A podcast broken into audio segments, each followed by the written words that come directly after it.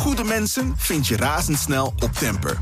Plaats je shift op het platform en kies zelf uit duizenden freelance professionals op basis van hun ratings en skills. Van 1 tot 100 man, voor één shift of regelmatig, je vindt ze op Temper. Al vanaf 18,90 per uur. Temper, shift your workforce. Dit is BNR's Wetenschap vandaag. Vanaf het Bedweterfestival in Tivoli Vredenburg.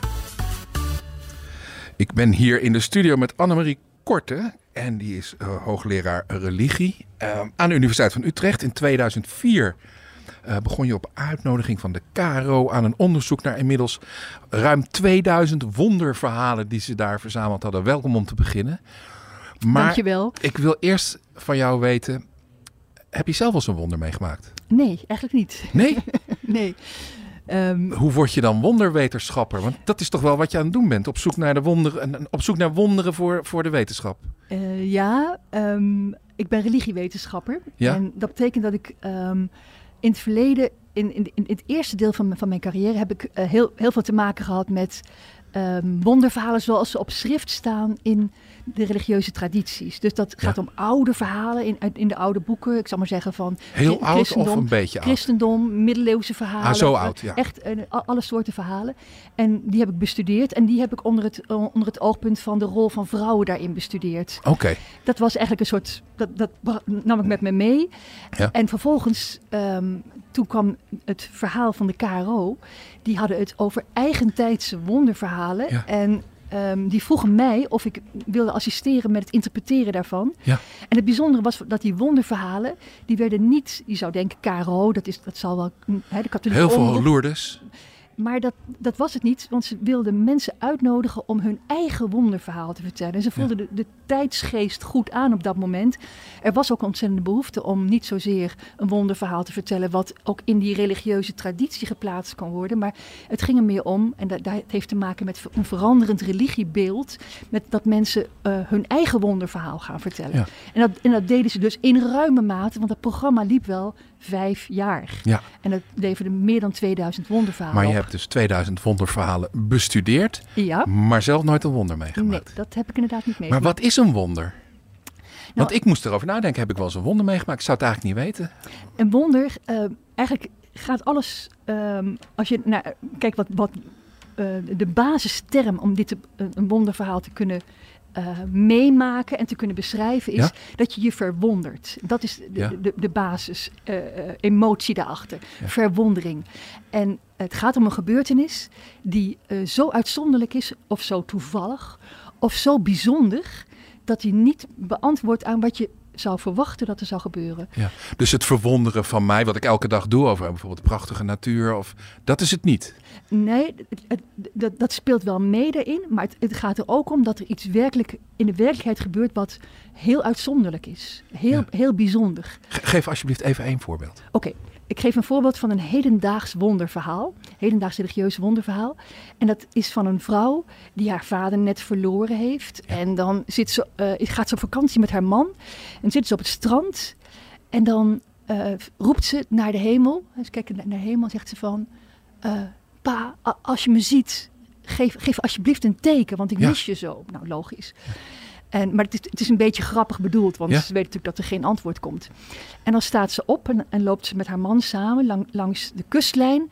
En dan spoelt er een rode anjer aan uit de zee voor haar voeten. En dan zegt ze van, dat is zo bijzonder, want niet dat er een bloem uit de zee aanspoelt, maar wel een rode anje. Want haar vader was hovenier en zijn, zijn grote specialiteit was het kweken van rode anjers. Ja. En dan zegt ze eh, over het verhaal dat vervolgens, ehm, ik, ik, ik, eh, ik weet nu zeker dat ik van mijn vader een teken gekregen heb dat het goed met hem gaat. En dat, eh, die laatste zin, hè, van dat ze het Mhm. op deze manier besluit, het gaat goed met hem, dat zegt eigenlijk dat het een verhaal is wat, wat je zou kunnen kwalificeren als, als het een religieus element heeft, hè, dat, dat het een Ja. bevestiging is, maar dat het niet op een traditioneel religieuze manier verteld wordt. God komt er niet in voor. Precies. Geen, Eh. het, is geen, het is niet een, een, een kerkelijk verhaal. Nee. Of het is, niet, het is niet Lourdes of Fatima of dat soort zaken waar je, naar, waar je naartoe trekt. Hè, waar je een, een, een wonderverwachting bij hebt. En, en, waar je naartoe trekt om het wonder daar mee te maken. Maar het, het, zijn verhalen uit alle dag. Is dat, is dat een, moderne vervanging van een, het godswezen en van het komt goed? Dat is, maakt nu onderdeel uit van het wonder. Ik hoef niet meer uh, bang te zijn dat mijn vader, niet, dat mijn vader uh, ergens is waar het niet prettig is. In plaats van dat, hoe heet het ook weer, Bernadette Soubirou in Lourdes, die dan te horen kreeg van het komt goed met de wereld. Of juist niet. Ja. Door de, Maria zelf. Maar, maar het interessante is dat in deze collectie wonderverhalen nog steeds steeds 15% van die klassieke uh, verhalen verteld worden. Dus gewoon. Dus wat ik net schets met Maria die zegt zus en zo. Dat komt allemaal voor. Maar 15% dat is niet veel. Precies. En aan de andere kant van het spectrum, 20% verhalen zijn volstrekt niet religieus. Dus dan weten we heel zeker, uh, een sterk verhaal wordt verteld. Er wordt verteld uh, urban legend, hè, ja. in, in de kroeg bij wijze van spreken. En de tussencategorie van 65%, daar zitten die verhalen in, zoals ik ze net uh, uh, als een voorbeeld gaf over de rode anjer. Dat zijn die verhalen die inderdaad um, verteld worden met een boodschap erin. Ja.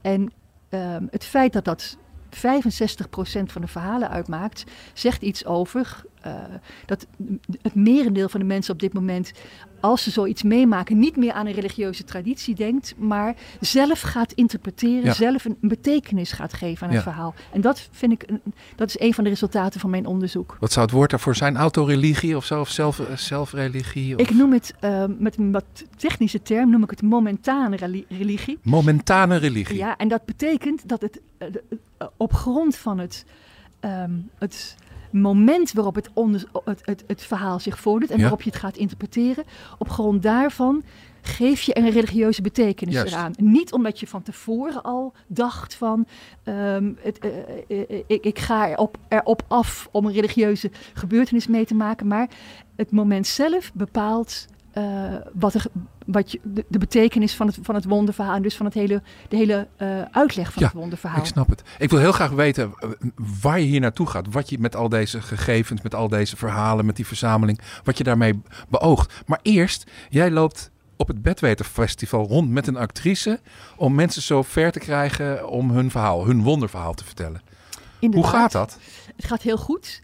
Um, die actrices, ik heb er zelfs twee okay. jonge actrices. En die, heb, die zijn uh, uh, een beetje door mij ingepraat in, in deze materie. En die hebben uh, samen besloten om um, een aantal van die wonderverhalen uit hun hoofd te leren. Oh, dus en ja. daar gaan ze mee rond en dan spreken ze mensen aan. B bijvoorbeeld dan zeggen ze van, u, u, doet mij zo denken aan mijn vriendin. En dan vervolgens ja. vertellen ze dat verhaal daarover.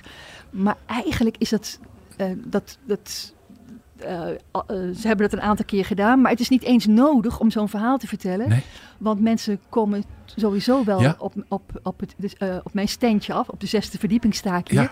En dan um, is het ook belangrijk, of net zo belangrijk, niet alleen om door een actrice meegenomen te worden in mijn, verhaal, maar ook om iets de mensen die hier komen willen iets meer weten van wat is de achtergrond van dit onderzoek? Waarom doe je dit onderzoek? Ja. En het, het, blijkt als je gaat uitleggen van uh, ik wil een boek hierover schrijven, ik heb een, een, aantal ideeën hierover, dat mensen dan ook eerder bereid zijn om hun eigen verhaal te vertellen. Ja. Want is dat het antwoord? Dat was mijn vraag hiervoor. Wat, waarom dit onderzoek? Waarom verzamelen? Nou, want, want een, meer dan 3000 verhalen inmiddels goed geteld ja, heb. Maar wat ik van dit festival verwacht, hè, van dit Bedwetenfestival, is omdat hier eigenlijk relatief een jongere groep mensen naartoe komt. Mm -hmm. Zeg maar tussen de, toch voornamelijk als ik zo rondkijk, tussen de 20 en de 40.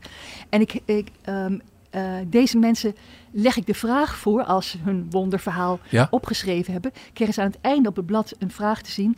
Is het woord wonder voor jou ook de beste manier om dit verhaal, wat je nu net vertelde, te typeren? Ja? Of heb je daar eigenlijk andere woorden voor? Ja. En uh, mijn achterliggende stelling is dat het misschien zo is dat het woord wonder uh, exclusief meer hoort bij een, de religieuze tradities uh, die oorspronkelijk ja. de, de, leveranciers waren ja. van deze wonderverhalen.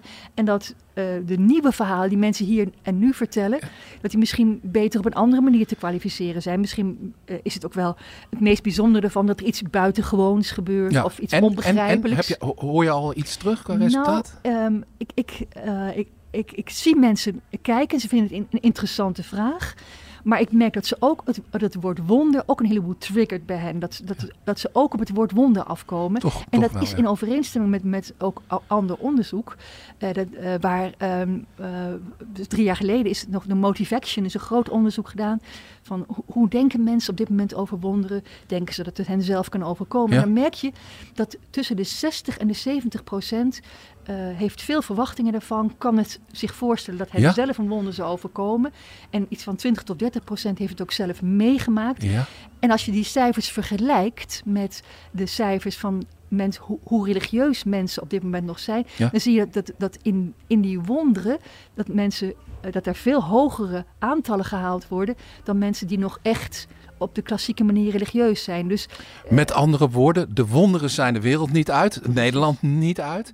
60, 70 procent van de mensen gelooft in Ja, wonderen. ja. Een gedeelte daarvan heeft wonderen meegemaakt. Een klein gedeelte heeft er niks mee, weet er niks van. En de religie is al voor een veel groter gedeelte, de, de, de officiële religie, de het land uit. De institutionele religie is al veel verder het land uit. Met andere woorden, daar is stuivertje gewisseld. Dat is een soort schuifpuzzel. ja, klopt helemaal. Ja, dat is, ik wou zeggen, wonderlijk.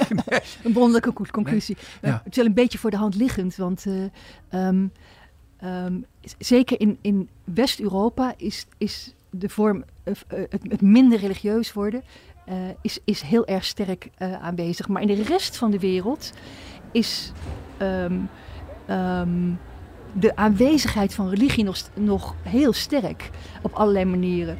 Dus het is, wij kijken een beetje naar een uitzondering eh, in, in, Ja. in West-Europa Ja. waar, ehm, waarvan ik ook niet weet hoe dat verder zal gaan. Eh, zo te zien eh, worden we steeds minder religieus in West-Europa. Maar ik, ik weet niet, ik kan niet in de toekomst kijken of, of dat werkelijk een, een niet omkeerbaar proces is. We moeten afsluiten voordat ik je bedank. Ehm, jij bent nog op zoek naar meer verhalen. Jazeker. Waar kunnen mensen die kwijt? Op de zesde verdieping hier. Maar Ja? ze kunnen me ook, Maar mensen luisteren dit ook. ja, ze kunnen me ook ehm, Luisteraars kunnen, mijn, naar mijn e-mailadres zeg het maar. a.j.a.c.m.korte at uu.nl. En daar kunnen ze hun verhaal naartoe sturen. En ik eh, zal het heel graag lezen. En eh, ik ben heel benieuwd wat voor verhalen zij me zullen vertellen. Ik ga het even herhalen. a.j.a.c.m.korte.uu.nl Helemaal goed. Wonderverhalen opsturen graag. Ik wil je zeer bedanken, Annemarie Korte, voor je bijdrage. Heel graag gedaan. Goede mensen vind je razendsnel op Temper. Plaats je shift op het platform en kies zelf uit duizenden freelance professionals op basis van hun ratings en skills. Van 1 tot 100 man, voor één shift of regelmatig, je vindt ze op Temper. Al vanaf 18,90 per uur. Temper, shift your workforce.